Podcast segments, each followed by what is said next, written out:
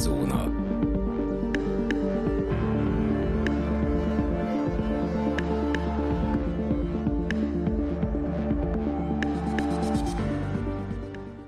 Köszöntjük a kedves hallgatókat, ez itt a Szürke Zóna podcast, a mikrofonnál Rezső, valamint állandó vendégem Dani. Sziasztok! A mai napon egy nagyon különleges bűnügyről lesz szó, és nem csak ma, hanem egy egész sorozat keretében fogunk ezzel a témával foglalkozni, ez pedig nem egyéb, mint a Csepeli kettős gyilkosság. Olyasmi fog történni, amire még nem volt példa. Több részen keresztül dolgozunk fel egy magyarországi bűnügyet, a legalaposabb mértékben kielemezve az egyes fordulatait az ügynek. Ennek oka, hogy a Csepeli kettős gyilkosság az egy egyedülálló ügy a kriminalisztika történetében, ugyanis biztos hallottatok róla, de ez volt az a gyilkosság, amiről az egyik áldozat felvételt készített a nyakában lógó diktafon segítségével. A több éven keresztül húzódó tárgyalás is meg annyi fordulatot hozott, számos kérdésre, főként a miértre még most sem lehetett választ találni, és meg annyi szál elvarratlan maradt. A politikai vonatkozása csak feltételezéseken alapul, az elkövetők pedig mindmáig ragaszkodnak a saját verziójukhoz, hogy nem ők voltak, ők csak a körülmények áldozatai, de erről bővebben majd egy picit később fogunk beszélni. Dani, mit gondolsz erről az ügyről, és mit gondolsz a témaválasztásunkról? Nos, igazából soha nem voltam egy nagy tévénéző, meg ugye hírportálokat sem nagyon olvastam, úgyhogy mondhatjuk azt, hogy többnyire ez az eset elkerült engem, és ugye ha te nem hozott föl, és nem említed meg, akkor szerintem úgy élem le az életem, hogy lehet, hogy hallottam róla, akkor nyilván felkaphattam esetleg a fejem arra, hogy hú, hát ez itt Budapesten történt, de ezen felül nem sokat tudtam erről az esetről. Hát nyilván ugye egy érdekes érzés belegondolni abba, hogy azért az elmúlt években is rengeteg iskolai lövöldözés volt az Egyesült Államokban, meg terroristák robbantgattak, meg nyilván hát sajnos gyilkosságok történnek minden nap, de valahogy ugye nincs meg a kapcsolat ezek között, az esetek között, meg mondjuk köztem, mert olyan távoli, olyan kézzelfoghatatlan, de mindig egy furcsa érzés, amikor belegondolsz abba, hogy egy ilyen dolog a te városodban történik. Nyilván adott esetben még akár a te kerületedben is sokkal testközelibb élmény az egész, és hát ijesztő, hogy igen, ilyenkor egy picit realizálódik benned, hogy igenis, van erőszak, meg gyilkosság, meg minden a világban, és itt amikor ilyen közel történik hozzád, akkor azért elgondolkozol, hogy bármikor megtörténhetne ez veled is. Nyilván ez az eset nem feltétlenül, mert ugye majd, ahogy kitárgyaljuk, azért itt rengeteg tényező volt, és nyilván mi nem kerülnénk hasonló helyzetbe, de ettől függetlenül igen, egy kicsit ki tud rázni a hideg, amikor belegondolsz abba, hogy na hát itt Csepelen történt ez a dolog, és nem is olyan régen ráadásul, tehát ez meg a másik része, hogy gyakorlatilag mi már éltünk, felnőtt emberek voltunk, amikor ez megtörtént, és akár mi is ott lehettünk volna. Nem hiába egyébként a mai napon kezdődik ez a sorozat, ugyanis 2009. január 7-én, azaz ma 13 éve történt ez az ügy, ez az eset, és hát borzongató az egész történet, és gyakorlatilag, ahogy Vujity Tvrtko, az ügy egyik feltárója, akivel egyébként kontaktáltunk is előzetesen, ő fogalmazott úgy, hogy gyakorlatilag minden csepeli tudta, hogy hol volt akkor, amikor megtörtént a Csepeli kettős gyilkosság. Tehát olyannyira meghatározó ez az ügy, és ha csak egy sima gyilkossági ügy lenne, azt akár egy részben is feldolgozhatnánk, de mondom, annyira fordulatos, annyira sok érdekessége van az ügynek, és van egy hatalmas körülmény, ami mindenképpen érdemlegessé teszi ezt az ügyet arra, hogy foglalkozzunk vele, hogy a gyilkosságról hangfelvétel készült, amit mindmáig nem tett elérhetővé a bíróság, végsősorban a hatóság, és nem is fogja sohasem elérhetővé tenni, mert annyira borzasztó dolgok hallatszanak azon a felvételen. És számunkra, illetve részünkről van egy hatalmas vállalás e sorozat tekintetében. Egyrészt ugye tudva levő, hogy ebben a témában kimerítő, maximális alaposságú tartalom nem igazán készült. Van egy nagyszerű dokumentumfilm a YouTube-on, nagyjából 50 perces, és én nagyon szeretem, többször is megnéztem, bármikor meg tudom nézni újra, mert ez a legközelebbi pontja az internetnek ahhoz, hogy hozzáférjek ehhez, meg megismerhessem ezt az ügyet. Másrészt különböző cikksorozatok, hírfoszlányok, ezekből lehet felépíteni, hogy mi is történt, illetőleg ugye a legnagyobb segítség részünkre az a bíróság.hu-n is elérhető 200 oldalas elsőfokú ítélet, ami meglepő módon rendkívül olvasmányos, és számomra rendkívül érdekes is, de hogy konkrétan egy átfogó mű nem igazán készült, tehát egy könyvet például nem írtak ebből az ügyből sohasem, csak mondjuk ilyen antológiák érintették, vagy hasonlók, de senki, egész egyszerűen senki nem ült le annak érdekében, hogy teljes egészében feltárja az ügyet az elejétől a végéig. Igaz, vannak olyan oknyomozók, nem csak újságírók, de politikai szereplők is, akik rendkívül sokat foglalkoztak vele valós időben, tehát a tárgyalások zajlásával is, illetve a tárgyalások menete mellett is folyamatosan közölték le, hogy mit lehet tudni éppen az aktuálisan az ügyről. És minek után mondtam, hogy ez egy hatalmas vállalás a részünkről. Ezt azért mondtam, mert olyasmi fog történni a Szürke Zóna podcast keretein belül, amire nem számítottatok és nem láttátok jönni, ugyanis a gyilkosságról készült hangfelvételt, azt tudjuk, hogy nem hozták nyilvánosságra, csak zárt tárgyalás keretében játszották le, viszont mi rekonstruáljuk ennek a sorozatnak a keretein belül. Mm. Tehát a hangfelvételből egy részlet meghallgatható a YouTube-on elérhető dokumentumfilm, a Hatalmat minden áron. Csepeli kettős gyilkosság, Hatalmat minden áron, ez a címe. Annak a végén egy nagyon rövid részlet meghallgatható, egy picit összevágva, picit kiemelve, kihangsúlyozva az ilyen, hát a terhelteket rendkívül krimináló mondatokat, tehát nem elejétől végéig hallható, még akár egy szelete sem a hangfelvételnek. De további problémája még ennek a részletnek is, hogy semmi nem magyarázza meg, hogy az egyes mondatok miért hangzottak el. A Vujity Tvrtko a Túl minden határon című könyvében megjelentette a hangfelvétel átiratát, viszont ahhoz sem fűz magyarázatot, azt sem igazából kommentálta olyan szempontból, hogy melyik mondat miért hangzik el. Az ítélet sem feltétlenül a mondatok mentén magyarázza el az eseményeket, hanem csak nagyon távolról, és nagyon felületesen, de végsősorban megpróbálja felépíteni, hogy mi történt a megbeszélés alatt, mert hogy ugye egy megbeszélés torkolott végül kettős gyilkosságba, az ügy lényegesen bonyolultabb ennél, és mi ezzel a hatalmas csavarral fogunk élni, hogy az általunk megvalósított feldolgozásba beépítjük azt a tartalmat, ami lényegében a hangfelvételnek a rekonstrukciója. Ezalatt azt értem, hogy beszéltünk egy szinkron stúdióval, megbíztuk őket, hogy az átiratot, amit mi ilyen forgatókönyv formájára alakítottunk, azt ők játsszák el nekünk, mi megkaptuk ezt a nyersanyagot, és mi megeffekteltük, de nem akárhogy, gyakorlatilag az ítélet figyelembevételével. Az ítéletben ugyanis le van írva, hogy másodpercre pontosan mik történnek, hogy ezt a cselekményt 15 másodperccel később követi az a cselekmény, tehát a létező legvalószerűbben és a leghitelesebben próbáltuk meg rekonstruálni a hangfelvételt. Természetesen a hangfelvétel borzalmait ez nem tudja maga után vonzani, tehát amiért a hatóság nem tette lehetővé, hogy a nyilvánosság megismerje teljes terjedelmében a hangfelvételt, azt ez a rekonstrukció sem fogja tudni megvalósítani, mert nyilván nem instruáltuk a színészeket arra, hogy halálhörögjenek, vagy valami hasonló, hanem egész egyszerűen ad nekünk egy segítséget, hogy egy kicsit belehelyezkedhessünk az ügybe, mert ennek a vállalásnak az a legvégső célja, hogy megértsük, hogy át tudjuk látni, meg tudjuk érteni, hogy miért történt, és mindinkább mi történt.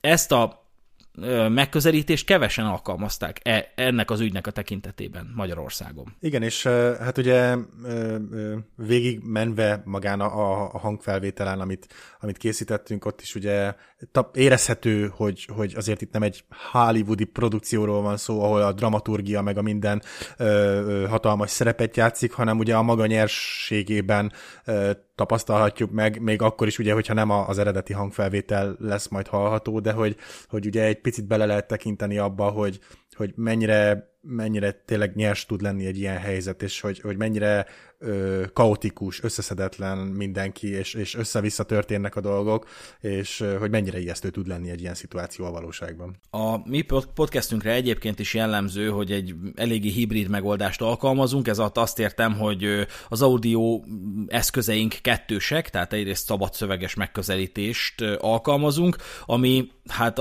szemben áll az általunk szintén alkalmazott kötött szöveges megközelítéssel, tehát jegyzetekből dolgozunk, de kiegészítjük a saját meglátásainkkal, saját véleményünkkel, de ad egyfajta szép ívet a feldolgozásnak ez a megközelítés szerintem. Mm. Ez lenne az elv, hogy egyfajta true crime műfajú podcast sorozatot csináljunk, aminek az a végcélja, hogy a létező legalaposabban tárjunk fel valamit, hogy ne legyen kompromisszum, hogy nincs olyasmi, hogy jaj, de hallgató az csak 35 percet szeret hallgatni, maximum utána elkapcsol. Nem. Itt nem erről van szó. Ez a Szürke Zóna podcast. Érteni kell, ebben az epizódban ugrálni fogunk az időben, mert az ügy terjedelme ezt megköveteli. Dramaturgiai alapokon fog nyugodni a megközelítésünk, hogy érthető és érdekes legyen az ügy, de ebből az is következik, hogy igyekszünk úgymond cselekményes jellegű adaptációra törekedni.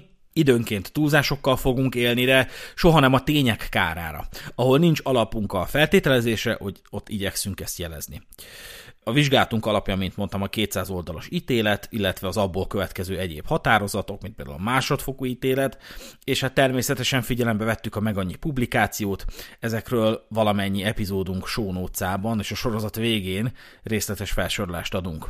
És talán egy disclaimert is érdemes itt megjegyezni, a valósággal való bármilyen hasonlatosság, a véletlen eredménye, a valóságtól való bármilyen eltérés esetén viszont a bíróság.hu-n elérhető ítéletben foglaltak az irányadók. És mellékesen fejezetekre osztjuk ezt a sorozatot, egy epizódban 3 fejezettel fogunk foglalkozni, és az első fejezetünk mindjárt magáról a cselekményről fog szólni, akár egy igazi true crime műfajú dokumentumfilmben, vagy nem is dokumentumfilmben, hanem bűnügyi filmben, gyakorlatilag a cselekmény utánnal kezdünk, és a sorozat végén fogunk csak elérni a cselekmény feldolgozásáig, úgyhogy vágjunk bele. Első fejezet. Egy hideg januári este. A dátum 2009. január 7-e, este körülbelül 6:30. Ez egy hideg téli este, amikor is egy megtermett 50-es férfi lép ki a Csepel-sziget általános iskola kapuján. Meglőtt bal karját magához szorítja, arcáról leri, hogy fájdalmai vannak. Amint lomhán keresztül rohan az úton, egyenesen a szemközti zöldséges felé, a karjából ömlő vér az úttestre csöpög. A vizualitás kedvéért szeretnénk jelezni, hogy ez a férfi egy piros színű, rövidújú budmil pólót visel, rajta pedig egy Madness márkájú szürke kapusznis mellényt, kezein új nélküli kesztyűk vannak. Nagyjából 18:30-kor belép a zöldséges bódéba, ahol a tulajdonossal és annak feleségével találkozik, akik épp záráshoz készülnek. Ők már ismerik a meglőtt férfit, ugyanis amikor még a szemközti iskolában dolgozott, akkor gyakran járt hozzájuk vásárolni. Ő Kun Tamás, az iskola biztonsági őreként funkcionáló portás, valójában pedagógiai asszisztensként alkalmazták, és a renitens túlkoros gyerekek kezelésére vették fel, ugyanis ilyen gyerekek jártak jellemzően a Csepel-sziget általános iskolába. Mm-hmm. Kun Tamás, aki egy ilyen nagyon nagy darab marcona ember, zihálva arra kéri a zöldségest, hogy hívja a rendőröket, mert meglőtték, és mindjárt elájul. Amikor a tulaj meglátja Kun vérző karját, azonnal hívni akarja a segélyvonalat, de Kun azt kéri, és ez rendkívül jelentős az ügy szempontjából, hogy ne a segélyvonalat hívja, hanem vegye ki az ő zsebéből a saját telefonját, és azon hívja fel inkább a rendőrségen dolgozó ismerősét. És ekkor egy nagyon intenzív, ilyen telefoncserélgetős, tárcsázós SMS sorozat veszi kezdetét, amivel tipikusan akkor találkozik az ember, amikor valakihez mentőt vagy rendőrséget kell hívni. Tehát több telefonon hívnak több embert, csak itt ugye hát a zöldséges átadja a feleségének a saját telefonját, hogy ő hívja a mentőket azon, közben kiveszi a Kun zsebéből az ő telefonját, nem retten meg a vér láttán, igaz a saját kis zöldséges bódéjába csöpög a vér, de dolgozott már az egészségügyben, úgyhogy őt ez nem feltétlenül illeti meg. Nem igazán tudja, hogy hogy kit hívjon, ezért megkérdezi, hogy most akkor kit, hogy ki az ismerősöd, hogy hívják az ismerősödet a rendőrségen. És a Kun Tamás annak ellenére, hogy át van lőve a karja, rendkívül összeszedett, egyáltalán nincs sok hatása alatt, de teljesen tisztában van vele, hogy el fog ájulni, úgyhogy gyorsan kell cselekedni. Úgyhogy megkezdődik egy ilyen hívogatós időszak, gyakorlatilag a Kun Tamás több rendőr ismerését, vagy a rendőrségen dolgozó ismerősét is felhívja, vagy felhívatja a zöldségessel, még azokat is, akikről maga se tudja, hogy most éppen kit tárcsázza a zöldséges. A zöldséges odatartja a füléhez a telefont, néha telefon cserél a zöldséges meg a felesége, néha a feleség tartja oda a telefont a Kun Tamás füléhez, és hát amikor éppen bele tud szólni, akkor mondja, hogy hát meglőttek górékám, meg ilyeneket mond. Gyakorlatilag a valamennyi mondandójának a lényege az, hogy a Csepel-sziget általános iskolánál lövöldözés volt, megsérült a kezem, fájdalmaim vannak, küldjetek mentőt. Több kerületi rendőrkapitányságon dolgozó embernek csörren meg a telefonja ebben az időszakban, még annak is, aki nem igazán ismeri ezt a számot. Később Kun Tamás az élettársát is felhívatta, az ötségesre, de ez egyébként mellékes. Tehát az a fontos itt, hogy először nem a központi segélyhívón ment ki a hívás, bár végül arra is sor került, hanem a Kun telefonjában lévő meg annyi számot hívatta fel először, mivel több ismerőse is volt a rendőri körökben. Többek közt ez a körülmény is közrejátszott abban, hogy ő volt az iskola idézőjeles biztonsági őre, bár az akkori vezetőség az eset után inkább azt mondta, hogy hát inkább portás volt, de ez egy ilyen pozitív tényező volt Kun Tamás szempontjából, hogy jó kapcsolatot ápolt a kerületi rendőrökkel. Nyilván napszaktól, meg egyébként naptól függetlenül is biztos azért egy szörnyű információ lehet azt hallani, hogy ugye egy általános iskolánál lövöldözés volt, mert akkor azért annyira még más országokban sem volt szerintem ez jellemző, és hát nyilvánvalóan biztos mindenki egyből a legrosszabbra gondol, hogy még gyerekek is megsérültek, de minden esetre érdekes információ az, hogy ugye nem egy központi számot hivatott, hanem ugye az ismerőseit.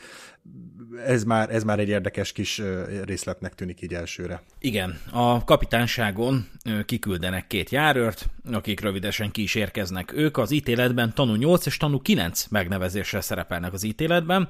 Mindketten térfigyelő szolgálatot teljesítettek aznap, és mikor megérkeznek, már ott van 2 másik rendőr is, ezek tanú 10 és tanú 11 néven szerepelnek az ítéletben, és hát ezeknek a rendőröknek az zöldséges elmondja, hogy a szemközti iskolában történt az esemény, amely során az iskola biztonsági őre megsérült. Ők ennyit tudnak.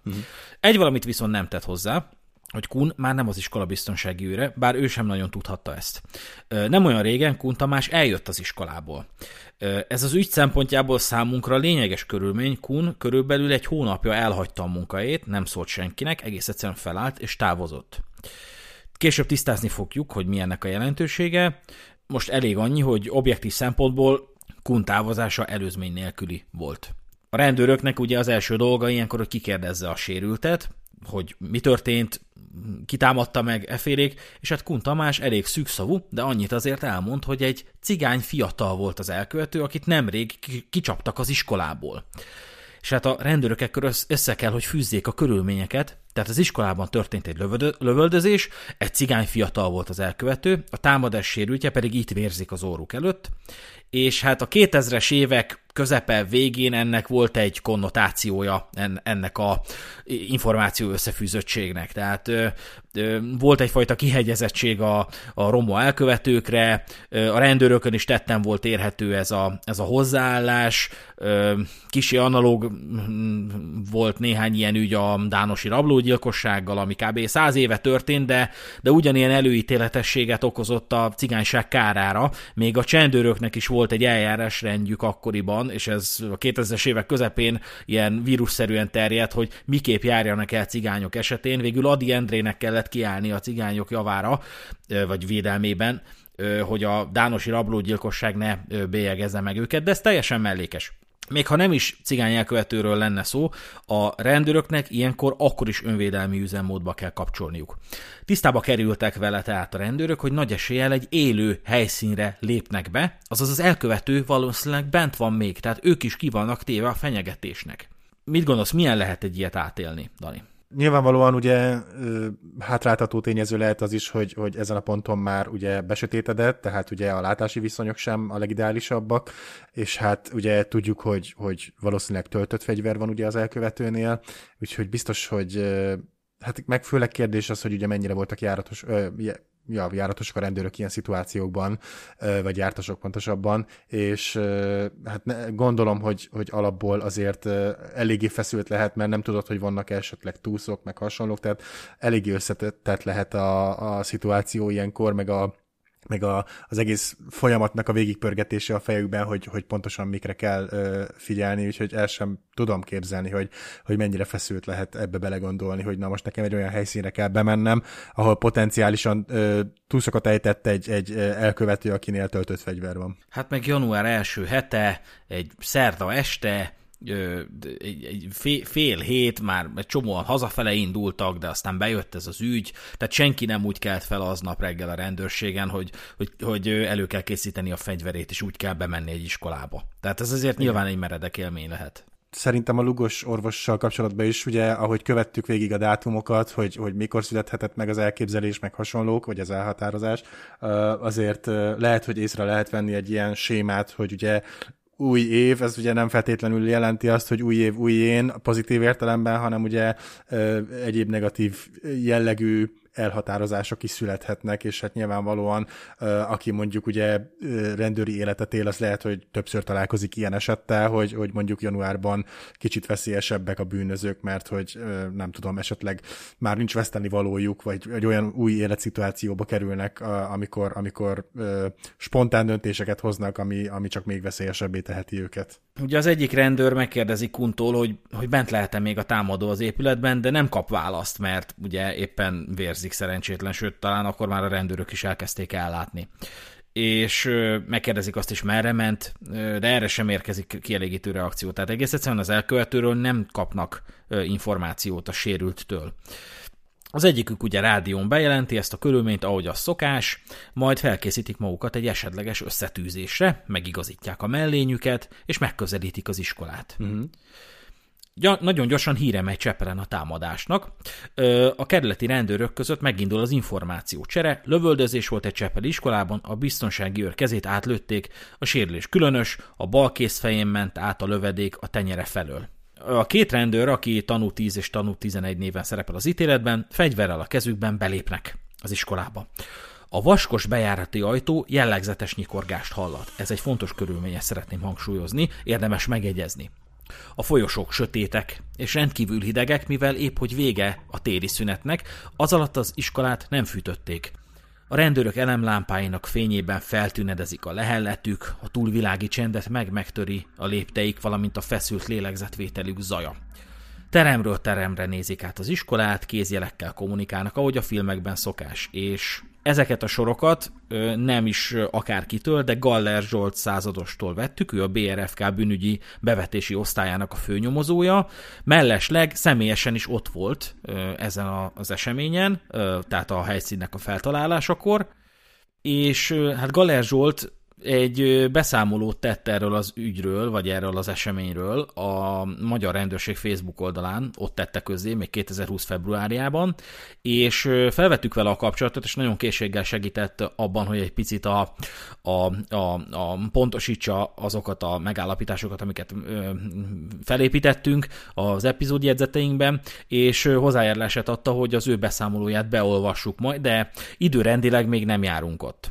Néhány lépést megtesznek ezek a rendőrök, közelítenek az aula felé, ahol az emeletre vezető lépcső van az iskolában, amikor is megmerevednek.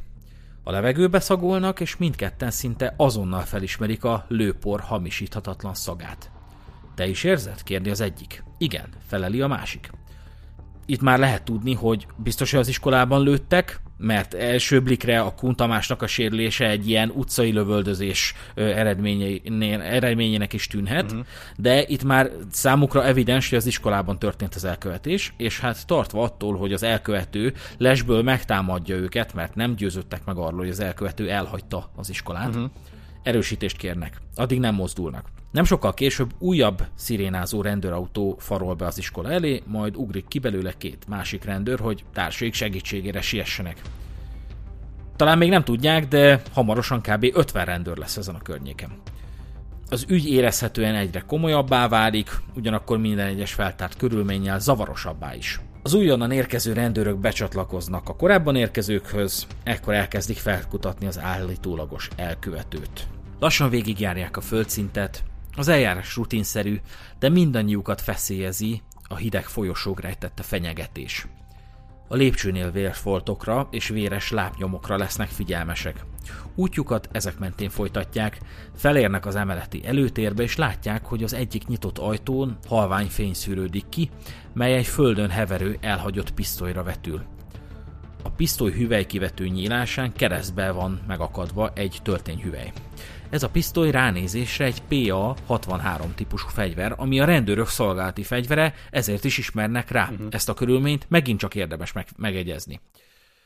És a szoba, ahonnan a fény kiszűrődik, valójában egy külső iroda, ami egy másik belső irodához vezet. Tehát egyfajta nagyon furcsa ilyen irodakomplexum. Gyakorlatilag bemész, és még nem vagy bent az irodában, mert az csak egy átvezető iroda, még abból is nyílik egy belső iroda. És hát belépnek, mert valahogy oda kívánkozik a helyszín feltárása, és amikor belépnek, a belső iroda küszöbén vérben heverő, mozdulatlan testet pillantanak meg. Odakint a mentősök épp besegítik Kun Tamást a mentőautóba. Amikor a mentőorvos megkérdi Kunt, vannak-e még sérültek az épületben, ő annyit mond, fenn vannak.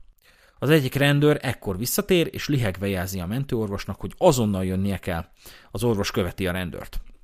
Amikor felérnek, az orvos megdöbbenve tapasztalja, amire már a rendőrök is rácsodálkoztak, hogy két holttest hever a belső irodában, alattuk vértócsa terebélyesedik.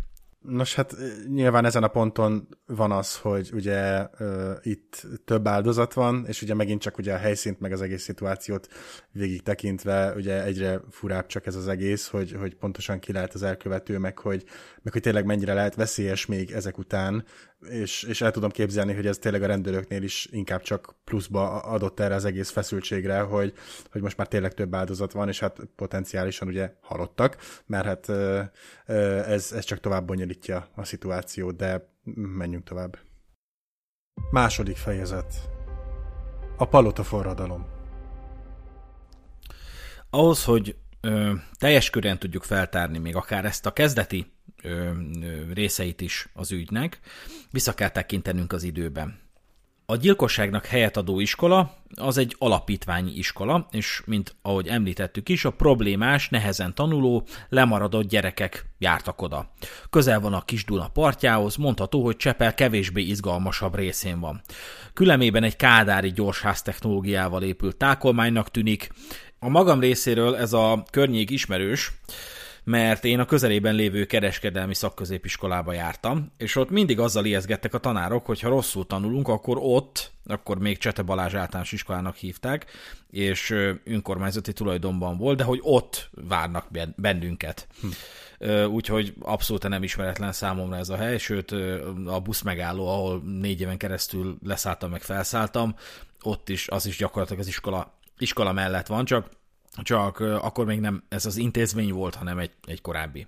Na de visszatérve az eseményekre, illetve a korábbi eseményekre, miután ez az intézmény, vagy ez az épület már nem a Csete Balázs általános iskola volt, hanem a Csepel-sziget általános iskola, ami egy alapítványi iskola, ennek az igazgatója egy Deme Gábor nevű ember volt. Ez egy pohos kis duci ember, meglehetősen ambiciózus, joviálisnak egyáltalán nem mondanám, de valaki nagyon megbízhatónak is tudta találni, ilyen volt például az ő mentora, az intézmény vezetőként foglalkoztatott Takács József, aki mellesleg Csepelen helyi szocialista politikus volt.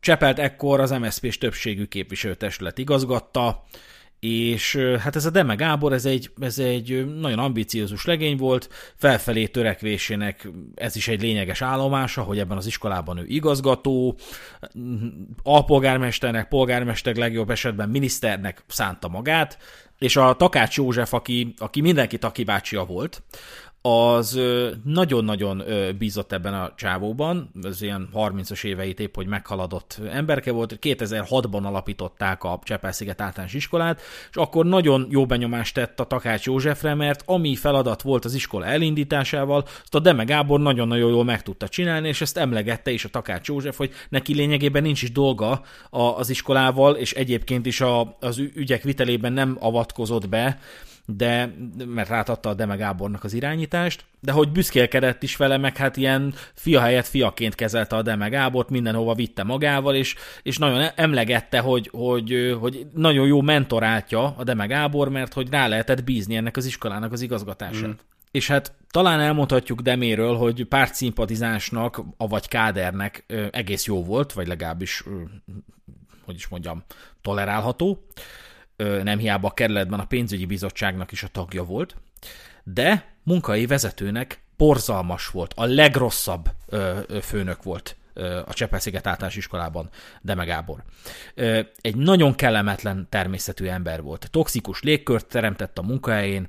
Ha pszichopata is volt, a munkai hozzáállása nem ehhez a tulajdonságához, hanem inkább az infantilizmusához, a gőgösségéhez vezethető vissza.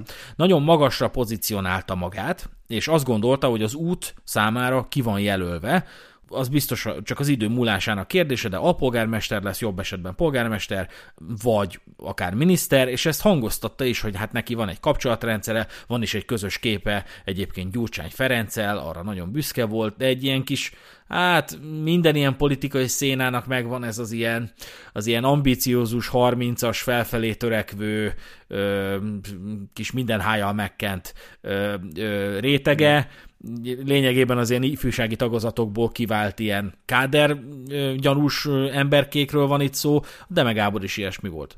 És a Deme Gábor ez a jövőképéhez, hogy ő neki egy hatalmas politikai karrierje lesz, iszonyatosan ragaszkodott.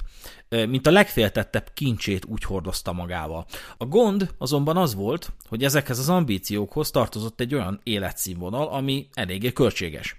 Ő ezt nem tudta finanszírozni a fizetéséből, és más megoldás után kutatott.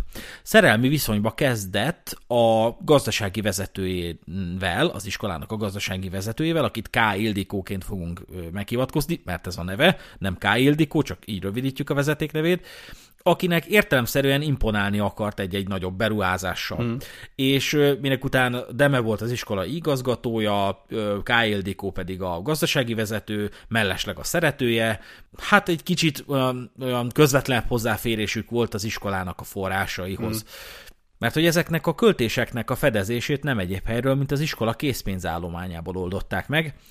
Erről érthető módon Ildikó is tudomást szerzett, hiszen ő felelt az intézmény pénzügyeinek megfelelőségéért. Tehát így elkezdett így a kis széfecskéből így kiveszegetni ilyen kisebb-nagyobb összegeket, gondolom wellnessbe vitte a szeretőjét, vagy hasonlók, és hát utólag kezdett el gondolkodni, hogy hát ezt azért valahogy le kéne papírozni. Volt egy ilyen megérése a Demének, hogy hát ez a lóvé, ez effektíven neki van ott, végül is ő az iskola igazgatója, tehát hogy van egy ilyen nagyon buta hozzáállása az embernek, akik nem tudnak felelősen viseltetni a rájuk bízott felelősségi körrel, hogy így a saját magukénak tekintik azt, ami egyébként nem a maguké, és a Deme Gábor is valahogy így járt el, vagy hát ezt a hibát követte el. És hát abban szerintem megegyezhetünk, hogy a vezetőknek alapvetően az lenne a rendeltetésük, hogy kiegyensúlyozott állapotokat tartsanak fenn a munkahelyen, már csak a produktivitás és a zökkenőmentes folyamatok érdekében is, de Deme ennek az archetípusnak a tökéletes ellentéte volt. Egy rendkívül rossz vezető. Megosztotta az apparátust a vele szemben feltétlen hűséggel viseltető kollégák, és a neki nem szimpatikusak, avagy vele nem együttműködők között, előbbi csoportot előnyben részesítette, utóbbiakat szabályosan elkergette a munkahelyről, avagy egy tanú szóhasználatával élve eltaposta. Tehát lényegében egy ilyen polgárháborús állapotot állított fel a munkahelyén, a kis vazallusaiból képezett egy ilyen kivételezetti kört, azokból, akik meg nem fogadtak neki hűséget, és nem demonstrálták az iránta érzett hűségüket, lojalitásukat, azokat pedig hát gyakorlatilag számkivetettként kezelte, és szabályosan elkergette a munkahelyről. A munkaszervezési hozzáállásához hozzátartozott, hogy például pletykákat koholt. pletykát koholt arról, hogy a beosztottjának a fia drogos, egy másik kolléganője pedig már mindenkinek megvolt, sőt neki is felajánlkozott. És ezeket a pletykákat elkezdte pörgetni. Gyakorlatilag nem volt olyan kolléga, akit ne beszélt volna ki a háta mögött, és természetesen ezt a kollégák is észrevették, a beosztottjai, hogy mindig azt beszéli ki, aki nincs éppen a tanáriban, és olyankor ilyen alávaló és gusztustalan dolgokat emlegetett az emberekről.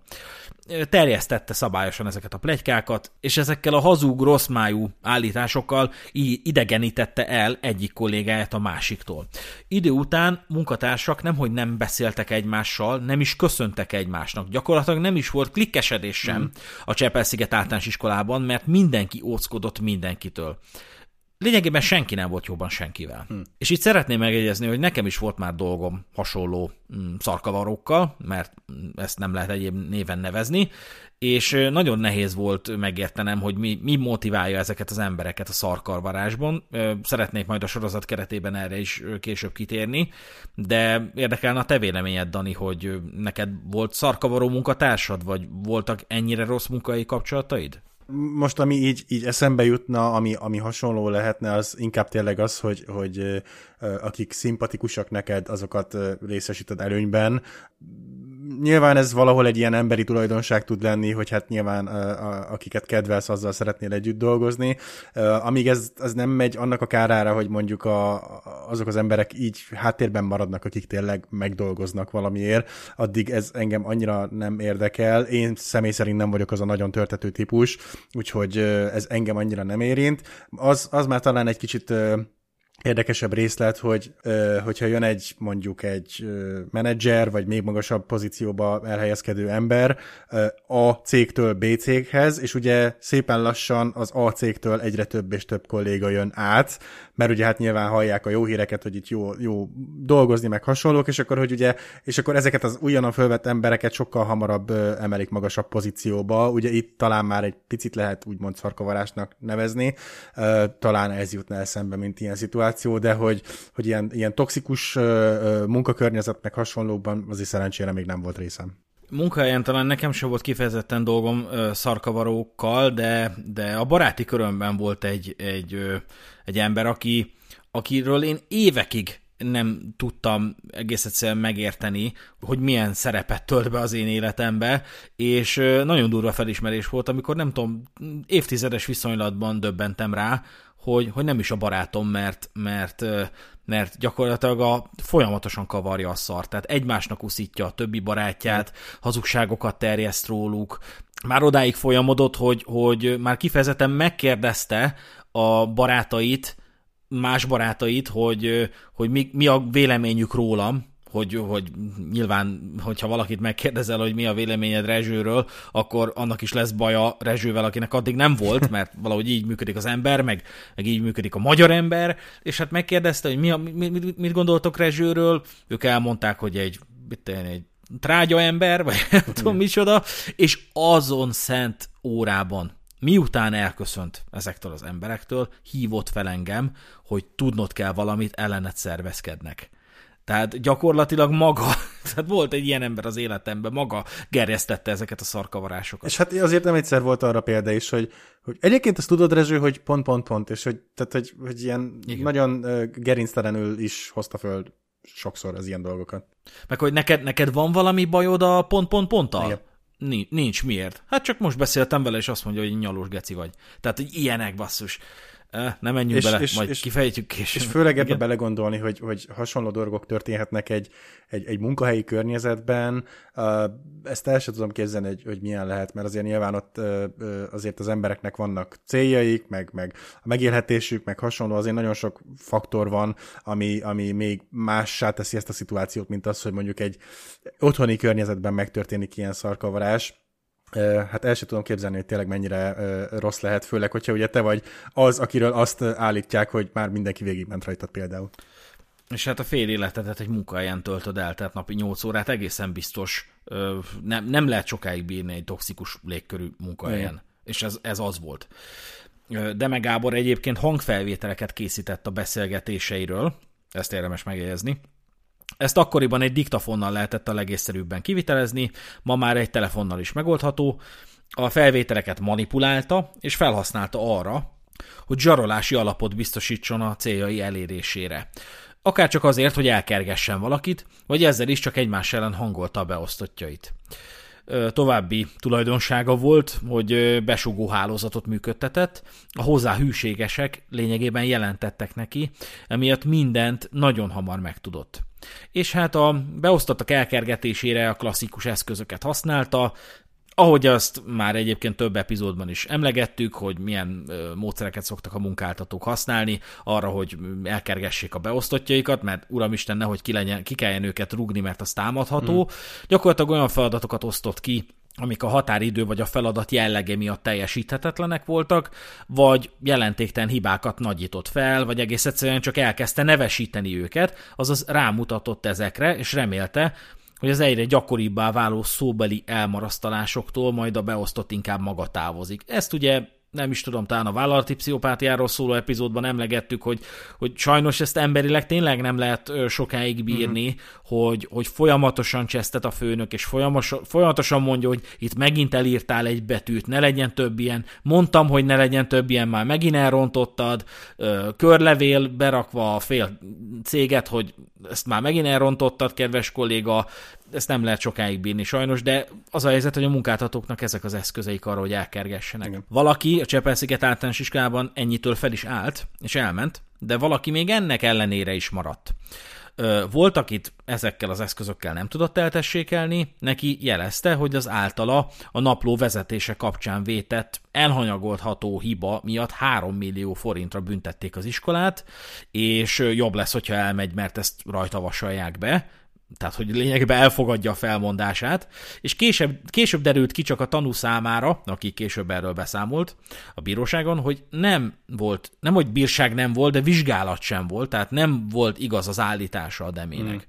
De valahogy az, hogy kirúgják az embereket, az úgy néz ki, hogy ebben a szakmában, ebben az ilyen pedagógusi pályán ilyen öngyilkosság. Tehát ez nagyon érdekes volt számomra, mert basszus azért mindkettőnket rúgtak már ki, és egyébként nem pecsételte meg az életünket. Sőt, én büszkén vállalom, hogy engem már kirúgtak, nem is egy alkalommal, és mert tudom, hogy nem az érdemeim, vagy hát pont a hibáim miatt rúgtak ki, hanem egyéb szempontok játszottak szerepet. De ebben a közegben annyira kerülték ezt, hogy ki legyenek rúgva az emberek.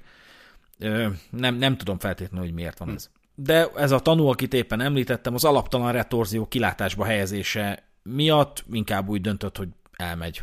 Ahogy sok más egyébként ott dolgozó tanár is inkább azt mondta, hogy fenyegetgessenek engem, vagy inkább mást fenyegetgessenek a 3 milliós bírsággal, inkább akkor dolgozok máshol. Tehát szerették alapvetően ezt az iskolát a tanárok, de a Deme alatt nem bírták sokáig. Különösen azok nem, akiket kipécézett magának. És az egyik legalávalóbb húzása a Demének, hogyha az sem ment, tehát mindaz, amit most itt elmondtunk, nem volt hatékony a beosztott elkergetésére, akkor volt olyan, akinek finoman utalt, hogy akár drogot, egész pontosan fehérport nevesítve, is találhatnak a táskájában, ezt pedig jobb lenne elkerülni. Tehát gyakorlatilag megfenyegette azzal, hogy bizonyítékot helyez el egy bűncselekményre a beosztottnak a táskájában, és hát ezen a ponton ki a franc akar egy ilyen munkahelyen maradni. Igen. Valahol meglepő, hogy egyáltalán egy hónapnál tovább bírja az ember egy ilyen munkahelyen, mert tényleg tehát ez a folyamatos fenyegetés, meg szurkálódás, meg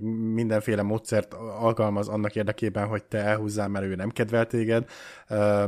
Nem tudom, de egyébként sajnos azt kell mondanom, hogy azért a negatív dolgok, amiket tapasztaltam Csepellel kapcsolatban, valahogy úgy azt kell mondanom, hogy beleillik ez az egész személyiség sajnos, és el tudom hinni, hogy tényleg létezik ilyen azon a környéken, vagy legalábbis akkor létezett ilyen. És hát néhány tanár ezt meg is elégelte egy bizonyos ponton, és úgy döntöttek, hogy konspirálni kezdenek Deme ellen.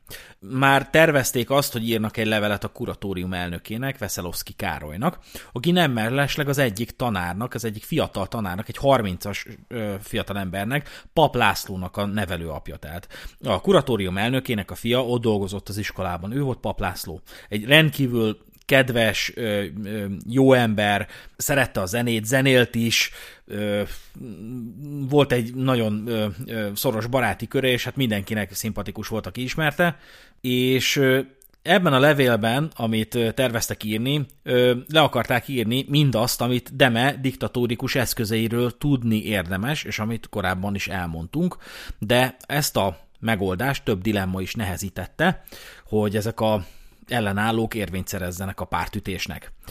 Egyrészt Takács Józsefhez kellett volna menni, vagy legalábbis hozzá lett volna érdemes menni először ezzel a problémával, vagy ez az igénnyel, hogy a Demével már nem lehet bírni, meg nem lehet túlélni az iskolában a Deme alatt.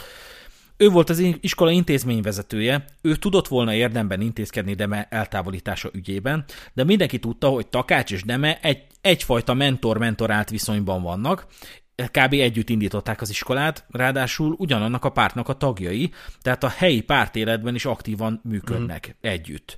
A tanárok biztosak lehettek benne, hogy ha a Takácsnak jelzik a problémát, az nem intézkedik, legalábbis ez volt a meggyőződésük.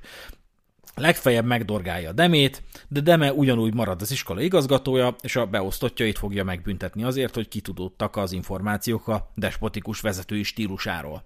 A másik dilemma, ami szintén nehezítette ezt a palotaforradalmat, hogy gyakorlatilag ugye Pap László, aki értelemszerűen nem a Deméhez hűek közé tartozott, a kuratórium elnökének nevelt fia, mint említettük. Azaz felfoghatjuk úgy, hogy ő is az iskolai anomáliák része lehetne, vagy lehetett volna, mert ha felmerül Deme alkalmasságának a kérdésköre, akkor felmerülhet az is, hogy Pap miért dolgozhatott, talán protekcionizmusokán?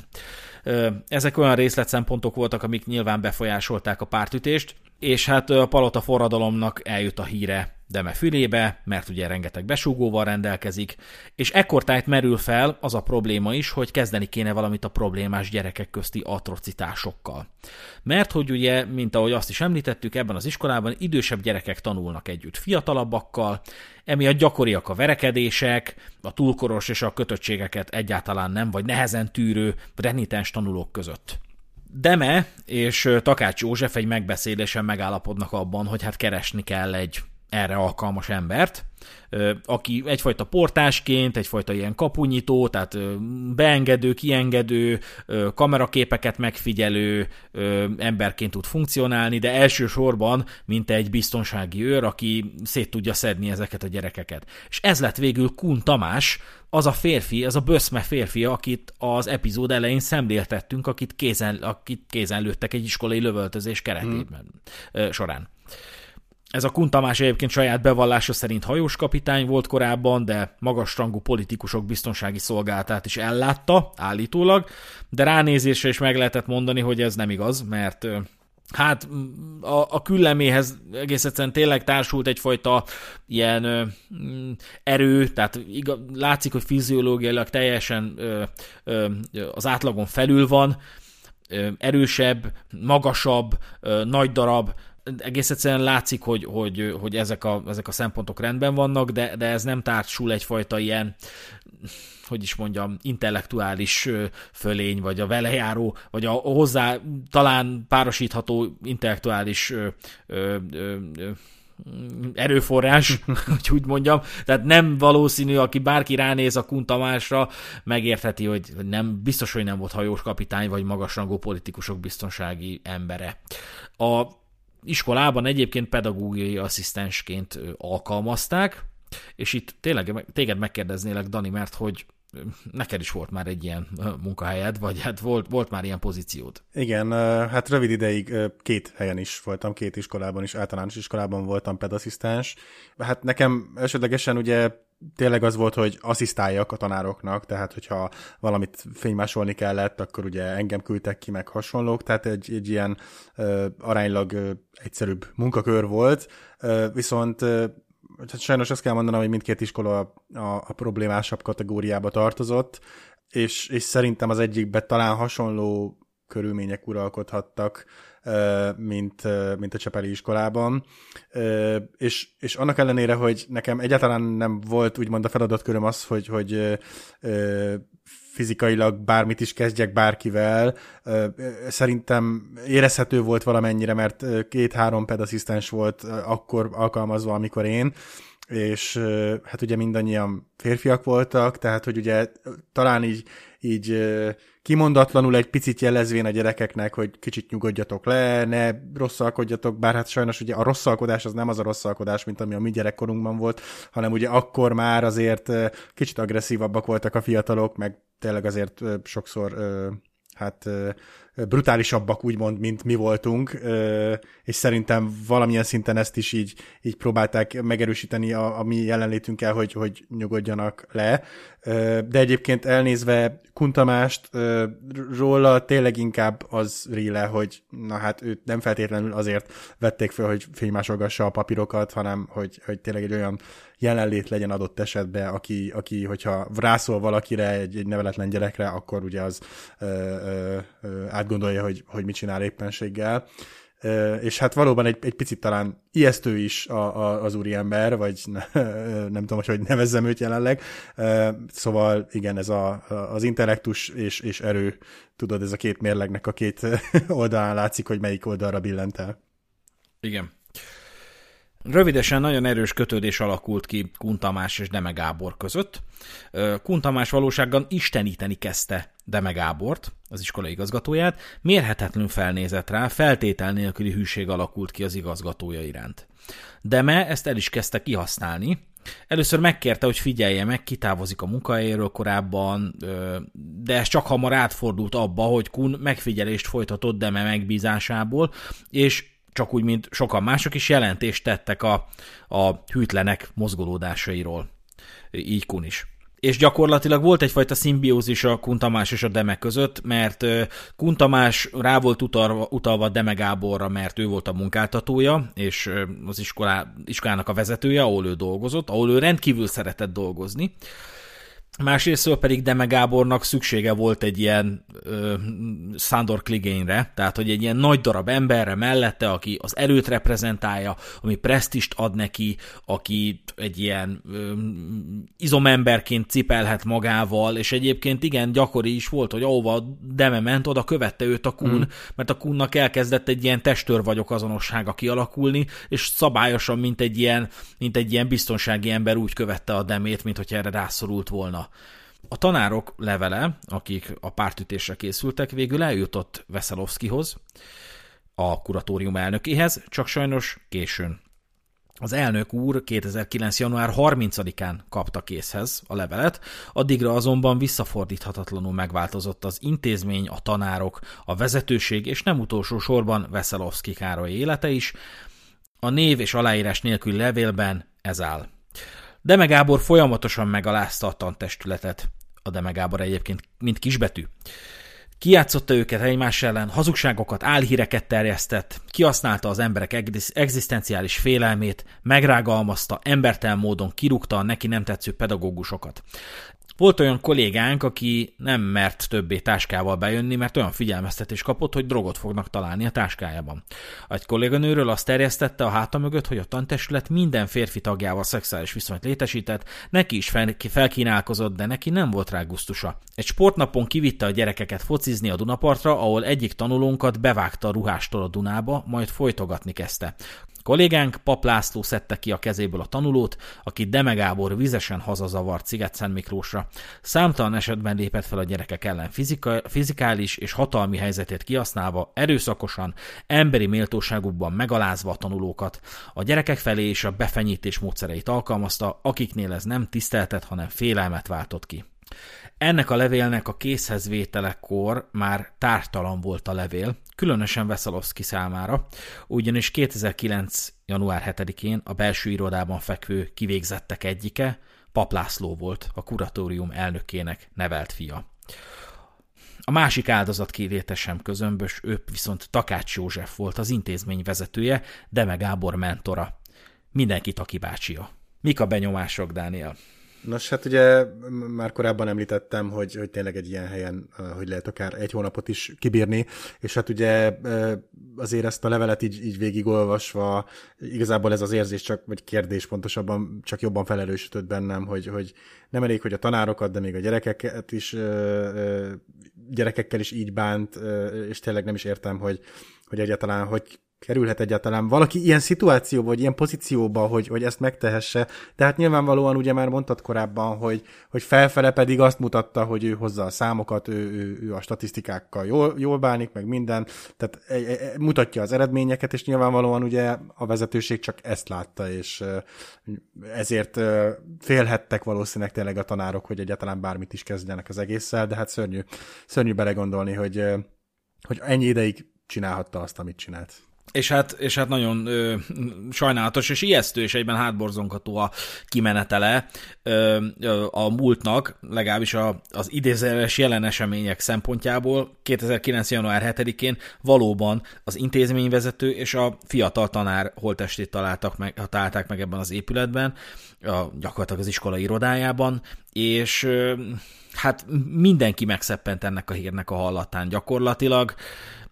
Sokan szinte azonnal tudták, hogy ki a tettes, és már amikor azt hallották, hogy lövöldözés történt a Csepel-sziget általános iskolában, 2 ember meghalt, már akkor is tudták, hogy ki a 2 áldozat. Tehát ennyire determinált volt ez az eset sajnos. De nem lehetett megelőzni, nem lehetett okosabban eljárni, de erről majd később fogunk bővebben beszélni.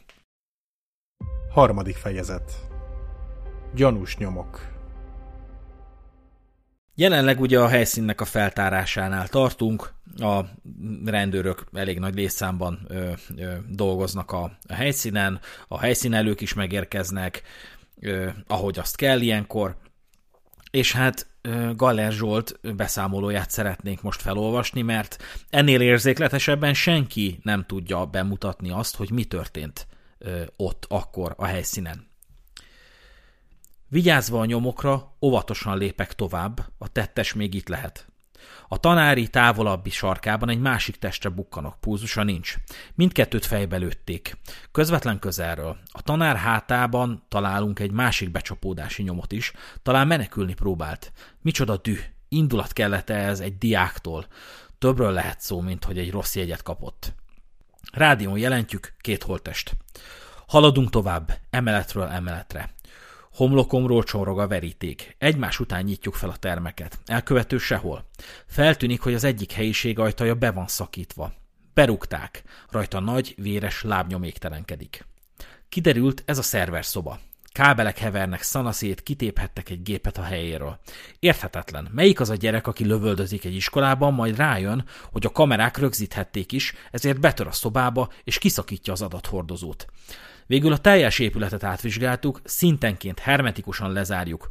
Tettes nincs, a helyszínelők kezdhetik a munkát. Hát megint csak azt kell mondanom, hogy hátborzongató ez a beszámoló, és én ezt szeretem nagyon ebben a műfajban, amikor oda tud helyezkedni az ember.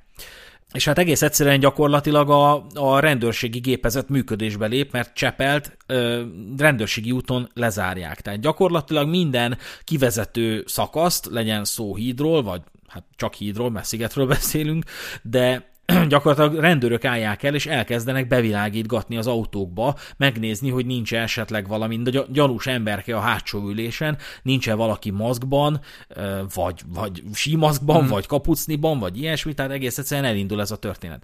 Mindekután az iskola környéke csak hamar tele lesz rendőrökkel, a helyi kapitányság vezető Császár Mihály is folyamatosan telefonálgat.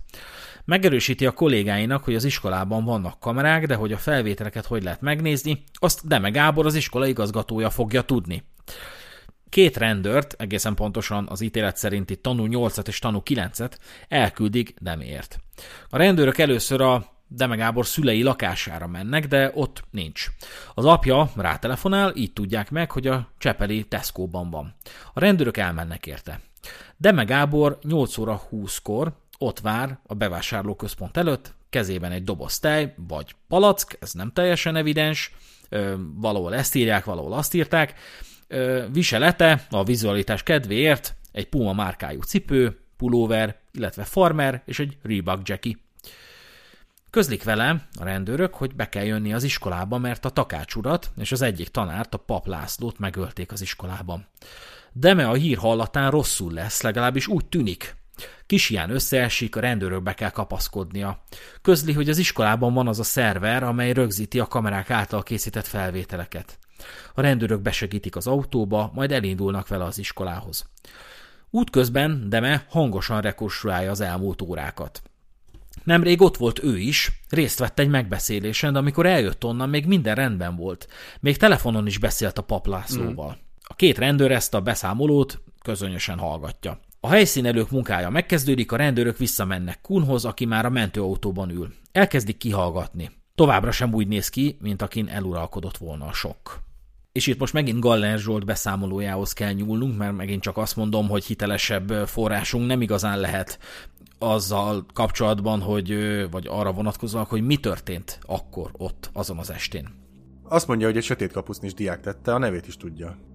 Miután végzett az igazgatóval, dulakodni kezdtek, és így kapta a lövést. Egyébként nagyon rossz tanuló volt, és kirúgták. Ugyan a gyilkos módszer, a körülmények, a szerverszoba mind azt súgták, hogy egy dühtől bosszútól vezérel diák nem ennyire szisztematikus, de nem zárható ki. Tovább faggatom a hordágyon fekvő őrt, mit tudhat még. Ő az egyetlen szemtanunk, minden részlet fontos lehet. Miközben hallgatom, a tekintetem a ruházatán jár. A szemem megakad a talpán, és már csak szófoszlányai jutnak el az agyamig, másra koncentrálok. Mi olyan különös? Bevillan a szerve rajtaja, és rajta egy nagy lábnyom. Érzem, a szívem a torkomban dobog, az izgatottságtól zihálni kezdenék, de visszafojtott lélegzettel. Közben megnyugtató pillantásokat vetve bólogatok a fejemmel a fekvő férfi felé. Oda sétálok a mentőkhöz, és alig hallhatóan kérem, hogy egy kicsit várjanak még. Gyorsan csinálok egy-két fotót, és mintha minden rendben lenne, arrébb sétálok, belépek az iskola ajtón. Kicsit szaporázom a lépteimet, kettesével veszem a lépcsőfokokat. Pillanatok alatt a szerverszoba előtt állok. Nézem az ajtón a lábnyomot, majd a képet. Ajtó, kép. Ajtó, kép. Cikázik ide-oda a tekintetem. Egyezik. Rohanok vissza. A mentők már indulnának, intek nekik, és még kérek két kollégát melléjük. A biztonsági őr sértettből lehetséges elkövetővé lépett elő. Érdekesség egyébként, hogy ezeket a cselekményeket, amikről Galler Zsolt beszámol, Császár Mihály, az akkori rendőrkapitány is több interjúban magának vindikálta. Neki lesz még szerepe ebben az ügyben, nem is kis jelentőségű. Ugye kisebb tömeg kezd kialakulni a Széchenyi István utcán, ami ugye az iskolának az utcája, melynek ezen szakaszát kordonnal zárták el. Nem csak környékbeli lakosok, de az iskola tanulói és a szüleik is megjelennek. Az Index csinált is egy videót arról, hogy ki mit szól ehhez az eseményhez, hallgassuk is meg. Lövöldözés volt. Lelőttek két embert. Ennyi. Apu telefonált nekem, hogy ne jöjjek haza busszal. Két ember meghalt, ennyi. Az egyikük az intézmény vezetője, illetve egy tanár. Aranyos, kedves volt, igen. Szerettétek? Szerettük. Nem is hittem el egyébként, hogy ez történt volna pont itt. Agyon lőttek két embert, a portás pedig megsérült. 18 óra 40 perckor történt a bűncselekmény. Itt Csepelen a Széchenyi István utcában. Gyálalcot viselő férfi bement az intézménybe. Lövöldözni kezdett, ennek során három szemét lőtt meg. Góbacsi hídnál állnak a rendőrök, és benéznek minden autóba most. És a biztonsági őrt, azt pedig kézsérülésekkel szállították kórházba mentőszolgálat munkatársai. A lányom jött éppen haza. Akkor azt mondja, ők látták, hogy egy vérzőkező férfi jött ki. Nagy gondok, de hát gyerekek, kamaszok még, ők csak ennyit, igazából ennyit vettek. Azért jöttünk be megnézni, hogy most reggel hozzam a gyereket iskolába, vagy nem? A BRFK 5 millió forint jutalmat ajánlott fel a Simaszkos tettes csomró vezetőjének. Ez egyébként megint csak érzékletesebbé teszi a beszámolónkat erről az ügyről. Ezen az estén egyébként nagyon sok múlott, és nagyon sok minden következik ebből az estéből, ezért is jelentős, hogy ezekkel tisztában legyünk. A tömegben megjelenik Kosik György is, ő a kuratórium tagja, és Takács József jó barátja. Kosik György én egy joviális embernek látom, a dokumentumfilmben is több ízben ad interjút, vagy hát megkérdezik, és több ízben meg is jelentetik az általa elmondottakat, és nyilván biztos vagyok benne, hogy politikai szempontból vannak, akik számára nem szimpatikus, nekem nincs okom arra, hogy ne legyen számomra szimpatikus, de most ennyit kell érteni, megjelenik ő is a helyszínen. És amikor először hallotta, hogy lövöldözés volt az iskolában, akkor azonnal tudta, hogy kik az áldozatok. Akkor még otthon volt, a rendelőintézetből jött haza néhány receptbirtokában, nem is nagyon volt tisztában az eseményekkel, bekapcsolta a tévét, és hát ez a hír fogadta, hogy megöltek két embert a Csepel-sziget általános iskolában. És azonnal a helyszínre sietett, és már ekkor kiderült, nyilvánvalóan összetalálkozott más ismerősökkel is, más kollégákkal, vagy a kuratórium tagjaival, hát mégiscsak Csepel, ez sem azért egy akkora kerület, itt is ismerhet mindenki mindenkit, és hát aki kérdezi, hogy hát kitöltek meg, annak nyilvánvalóan tudja mondani, hogy pontosan tudja, hogy kitöltek meg, ugyanis ezen a megbeszélésen, ami egy hidegvérű gyilkosságban végződött, neki is ott kellett volna lennie. Hivatalos volt rá, de mivel orvoshoz ment, nem tudott rajta részt venni. Közben megérkezik Takács Mónika is, az elhunyt intézményvezető lánya is a helyszínre. Ő a helyszínen tudta meg, hogy édesapja, Takács József már nem él. A megrendítő pillanatot Veres Viktor, a Blik fotósa örökítette meg. A fotó bekerült Vujity Tvrtko Túl minden határon című könyvébe. A gyilkosságról szóló fejezetben a fotóssal és a Takács Mónikával közölt interjúval egyidejűleg is. Deme Gábor is csak hamar megérkezik a helyszínre a rendőrökkel. Kicsit feszült, frusztrált, zavart, a telefonja folyamatosan csörög, ugyanis, mint tudjuk, híre ment a gyilkosságnak, és bárki, aki az iskolában dolgozik, vagy az iskolához bármilyen kapcsolata van, az elsősorban Demét hívja fel, hogy mi történt, sőt, aki megtudja, hogy a Takács urat megölték, az is a Deme Gábort hívja fel, úgyhogy a Deme folyamatosan telefonál, és hát két telefonálás között azért oda megy a rendőrökhöz, elsősorban ugye a rangosabb rendőrökhöz, és elkezdi mondani nekik és rekonstruálni, hogy mi volt, hogy ő is itt volt ezen a megbeszélésen, de amikor eljött, akkor még minden rendben volt, még beszélt is a Pap Lacival telefonon. És miközben ezt mondja, mutogatni próbálja a hívás listáját a telefonján. Igazolandó, hogy ő miután eljött a tárgyalásról, beszélt a pappal telefonon, és akkor még minden rendben volt. Erre hegyezi ki a hangsúlyt. Ennek a cselekménynek a telefonnal hatalmas jelentősége lesz a későbbiekben, érdemes ezt is megjegyezni. Valamiért szükséget érzi annak, hogy elkezdje rekonstruálni az iskolából való távozása óta eltelt eseményeket. Kitér arra is, hogy közben a szupermarketben is járt. Ekkor tájt Takács Mónika meglátja Demét az iskola környékén. És amint összeáll számára, hogy Demének köze lehet ez a gyilkossághoz, felizzik benne egy gyilkos indulat. Neki akar rontani, de Kosik György lefogja. A fiatal nő zokogva bizonygatja, hogy biztos, hogy Deme keze van a dologban, és Kosik György is elmondja később egy interjúban, és nagyon megindító, ahogy gyakorlatilag tesz egy ilyen beismerést, hogy hát ezt most itt töredelmesen bevallom, de ott annyira arcon csűrtem volna a Deme Gábort, és szegénytől tényleg ennyi telik, de még ezt is gyakorlatilag csak tisztelni tudjuk ezt benne, hogy még ezt is beismeri, holott nincs oka, meg nincs kötelezettsége arra, hogy ezt beismerje, de itt azt kell érezni, hogy van egyfajta vírusszerűen terjedő indulat a Deme Gáborral szemben, és valahogy elkezd mindenkinek összeállni, hogy ez a Deme, ezt nem csak idehozták, ennek a szerepe a iskola igazgatóján, avagy volt igazgatóján lényegesen túlmutat az ügy tekintetében. Igen. Deme közben fel alá téblából folyamatosan telefonálgat, minden ismerőse kollégája meg akarja tudakolni, hogy mi történt. Egyiküknek meg is jegyzi, hogy valamilyen csukjás támadó gyilkolta meg Taki bácsit és a Lacikát az iskolában. Ezt is érdemes megegyezni.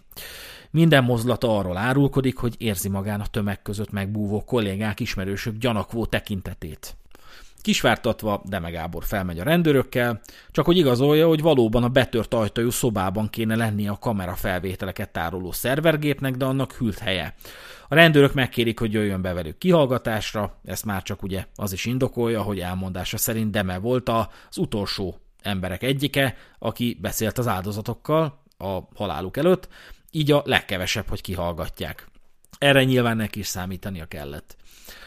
És hát további érdekessége ezeknek az eseményeknek, hogy az első híradós bejátszások megjelennek, gyakorlatilag műsorokat szakítanak meg, és még úgy szólnak, hogy Kun Tamás, a hős biztonsági őr felvette a harcot a gyilkos támadóval, a dulakodás közben pedig megsérült. A mentőautó is előbb-utóbb elindul vele a merényibe, mert a sérülései miatt meg kell műteni a karját.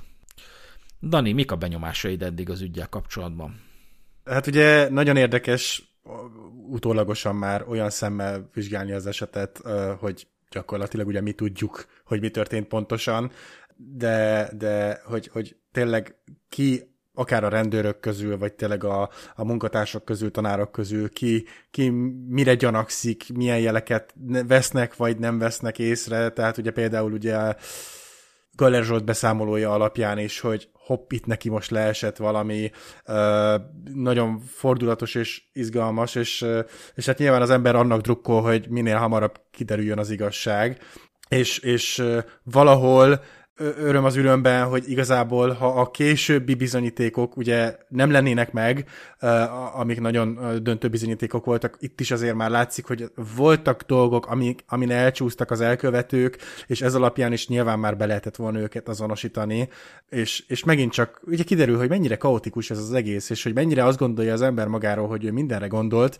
de valójában nem, rohadtul nem gondolt mindenre, sőt, nagyon-nagyon kevésre dologra fókuszálta a figyelmét, és nagyon-nagyon sok hibát követel ugye az úton. Igen, és ezzel eljutunk arra a pontra, hogy a helyszínelés megkezdődik. Az áldozatok halálát gyakorlatilag éjfél körül tudják megállapítani a helyszínelők, a bűncselekmény helyszínén elsősorban.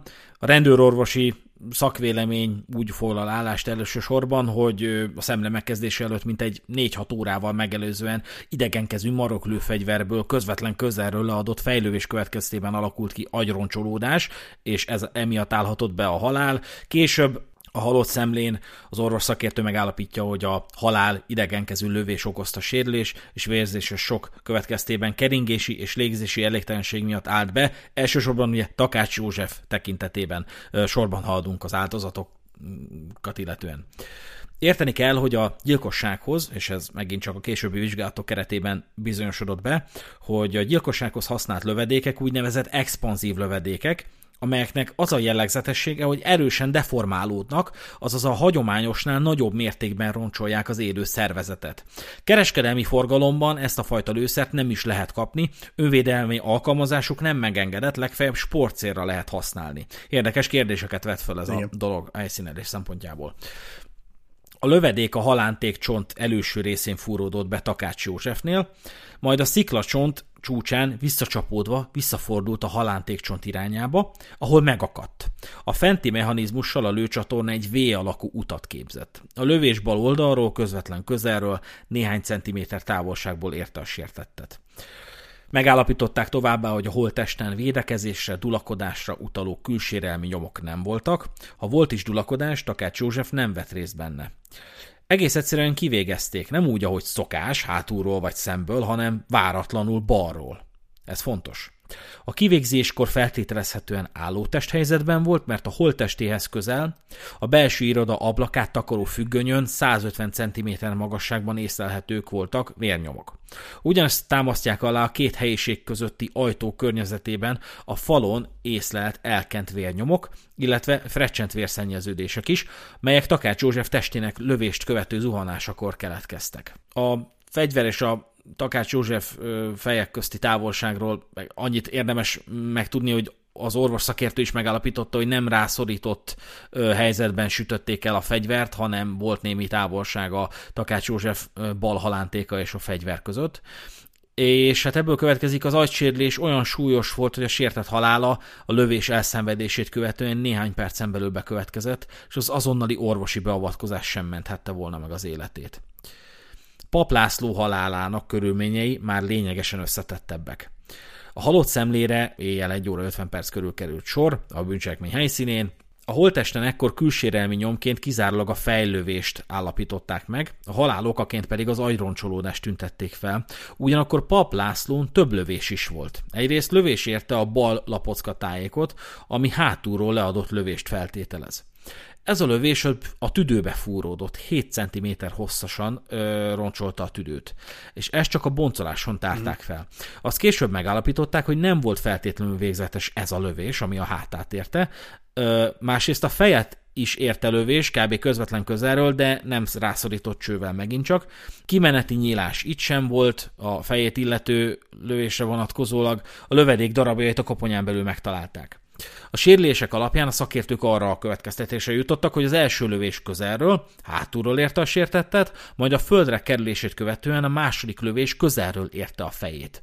Az elsőként elszenvedett tüdőlövés után nem feltétlenül vesztette el az eszméletét, de védekezésre képtelen állapotba került. Dulakadásra utaló nyomok nem voltak a holttesten. A szakértők szerint a halálos eredmény döntően a koponyát ért lövési sérülés váltotta ki, de az eredmény következtében szerepet játszott a tüdőlövés is, mely jelentős mintegy 1500 ml térfogatú mellűri vérvesztéssel járt.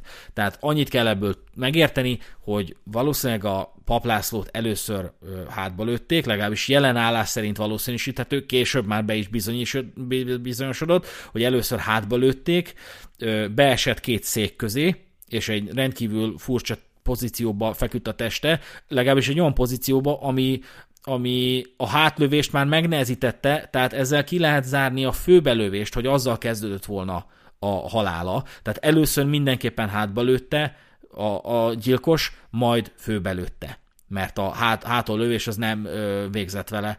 Sajnálatos körülmény, ami később fog kiderülni, de a főbelövés sem végzett vele. Meglepő, de ezt nem tudjuk eltitkolni ezen a ponton. Igen, hát ugye ezeket végighallgatva valahol megértem, hogy az eredeti hangfelvételt nem szeretnék publikálni, mert tehát tényleg, hogyha itt arról beszélünk, hogy adott esetben percekig szenvedhettek az áldozatok, el sem merem képzelni, hogy a tényleges hangfelvételem mi szerepelhet. Hát nyilván ez az okhoz vezethető vissza az, hogy ezt a hangfelvételt soha nem fogjuk tudni megismerni eredetben, mert az ő kegyeletének a sértetlensége megköveteli ezt, hogy ezt soha ne ismerjük meg. Nagyjából ezzel egyidejűleg Deme Gábor kihallgatása zajlik. Este 11 órakor kerül sor először is a kihallgatására, melyet megelőzően küld egy SMS-t az egyik tanárnak, aki a vazallusa volt, arra a tényről, hogy megyek kihallgatásra. Az visszaírja neki, hogy nyugodj meg, minden rendben lesz. Deme elmondja a kihallgatáson, hogy az iskolát 2-3 éve alapították, Takács volt az intézményvezető, ám ő nem folyt bele az iskolai dolgokba. Deme igazgatóként dolgozott, ezt is hozzáteszi, de jogviszonya pár hónapja megszűnt, mert a Magyar Államkincstár egy adminisztratív hiba miatt több millió forint visszafizetésére kötelezte őket. Elmondja azt is, hogy az iskola kuratóriuma ezért vizsgálatot rendelt el, Demével pedig úgy egyeztek meg, hogy amíg a start, felfüggesztik őt igazgatói állásából. A kérdésre miszerint miért járt az iskolában, elmondja, hogy az eszközeit ment leadni, a felfüggesztése óta csak a kiléptetése miatt volt kapcsolata az iskolával. De ezzel egyidejűleg a helyszínelés egy nem várt fordulathoz érkezik. Ahogy tárják fel a Pap Lászlónak a holttestét, valamilyen eszközt találnak a nyakában. Kiderül, hogy egy nyakba akaszthatóra fűzött diktafont viselt a kardigánja alatt. A helyszínelők próbaképpen bekapcsolják, elindítják az utolsó felvételt, annak másodpercei a kis képernyőn elkezdenek számolni a nullától. Az öregek felsejlenek, és csak hamar bizonyossá válik, hogy Pap László a végzetes eseményeket megelőzően elindította a rögzítést az eszközön. A diktafonnak híre megy, eljut a kihallgatókhoz is, és hát szembesítik Demét, hogy találtak egy diktafont az egyik áldozatnál, ami felvételt készített a gyilkosságról, és ez alapján Deme vallomása nem egyezik a valósággal, ugyanis Deme azt állította, hogy nincs köze a gyilkossághoz, viszont a hangfelvétel nem erről árulkodik, meg is kérdezik, biztos nincs köze a gyilkossághoz, vagy a bizonyíték eltüntetéséhez? Csak mert ugye a hangfelvételből nem ez derül ki. És hát Deme le van sokkolva, látszik, hogy erre nem számított, ez teljesen meglepte. És a vallomása ezen a ponton teljesen új irányt vesz. Gyakorlatilag megpróbálja megértetni a nyomozókkal, hogy nem beszélhet. Nem mondhatja el azt, amit tud, mert bajba keverni saját magát és a családját. És ezen a ponton van vége az első epizódjának ennek a sorozatnak. Dani, mik a benyomásaid? Ugye a diktafon maga egy nagyon érdekes fordulat, és hát ugye erre céloztam, amikor azt mondtam, hogy ha nincs a diktafon és nincs ez a felvétel, szerencsére akkor is voltak olyan bénák, hogy azért vissza lehetett volna vezetni a szálakat, hogy ki miért lehet felelős, mert valószínűleg hülyeségeket is beszéltek volna, ellentmondások lettek volna, meg stb., de nyilvánvalóan egy ilyen hangfelvétel elég komoly bizonyíték tud lenni.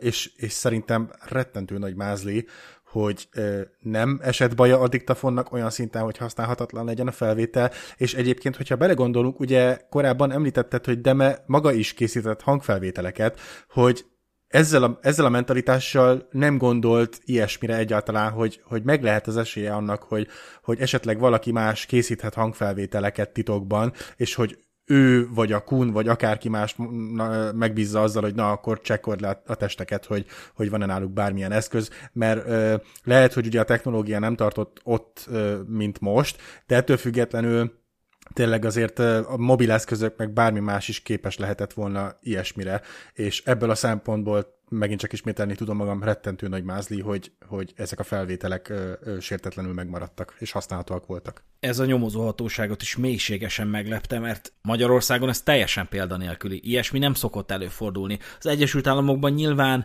térfigyelő kamerák felvesznek gyilkosságokat, hasonlók, de ez túl mocskos ügy volt, tehát hogy ez végtelenül aljas, teljesen váratlan, de mégiscsak determinált, és mégis basszus egy ilyen húzás benne van, hogy gyakorlatilag az áldozatnak ott lógott a nyakában a diktafon, ami felvette a saját kivégzését. Nagyon, nagyon brutális. És mondom, ez az első epizód, ez csak a gyilkosság estéje. Tehát gyakorlatilag nem is tudom, 4-5 órával foglalkoztunk most másfél órában. Grandiózus egyébként, és szerintem engem teljesen áthat az epizmus, vagy az epika, az epikus jellege ennek a vállalásunknak. És ezért is gondolom azt, hogy ebből kellene egy proaktív történetet csinálni, hogy a hallgatóinkkal tudjunk némiképp kontaktálni, és ők is ki tudják venni a részüket ennek a terméknek a legyártásában, végsősorban ugye az epizódra, meg a sorozatra gondolok. Úgyhogy először azt mondom, hogy én felvázolnám a cselekmény szempontjából főbb motívumokat. Ezeket kellene megegyezni annak érdekében, hogy egy kicsit segítség nélkül, de ti is egy picit a közelébe kerüljetek annak, hogy a legszembetűnőbb és a legváratlanabb plot twistekre rá tudjatok látni, majd amikor a sorozat végére jutunk. Először is vegyük végig a motivumokat. Kun Tamás, az iskola biztonsági őre, vérző kézzel lépett ki a Csepel-sziget általános iskola kapuján. 2009. január 7-e van, 18:30. Elmondása szerint egy tárgyalás zajlott az iskolában, amin rajta ütött egy cigány tanuló, akit nemrég csaptak ki onnan.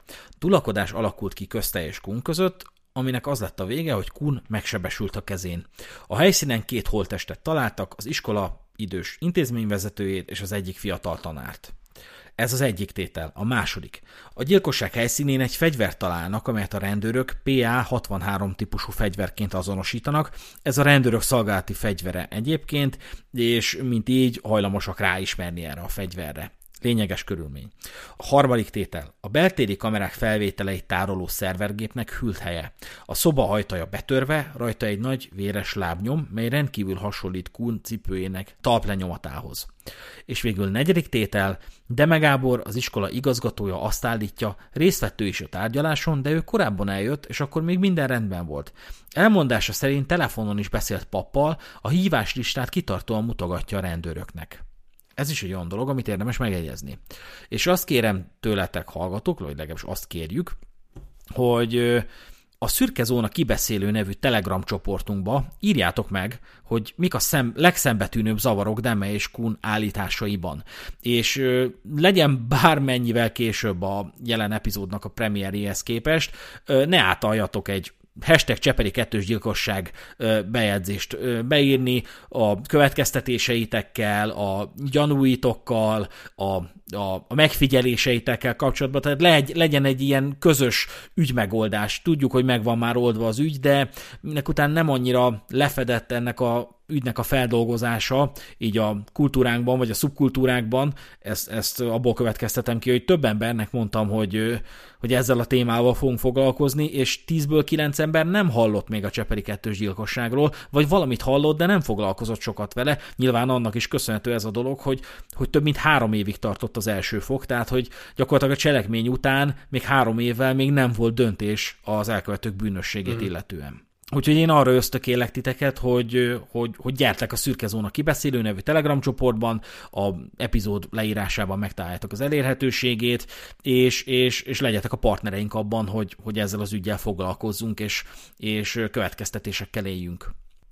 Úgyhogy ez volt a Szürke Zóna podcastnek a Csepeli kettős gyilkosságról szóló sorozatának első epizódja, mely a cselekmény estéjével foglalkozott, az ügy még bőven tartogat érdekes és meghökkentő fordulatokat, úgyhogy maradjatok továbbra is a hallgatóink. Ez volt mára a Szürke Zóna Podcast. Én Rezső voltam, valamint kedves vendégem pedig Dániel. Sziasztok! Szerbusztok!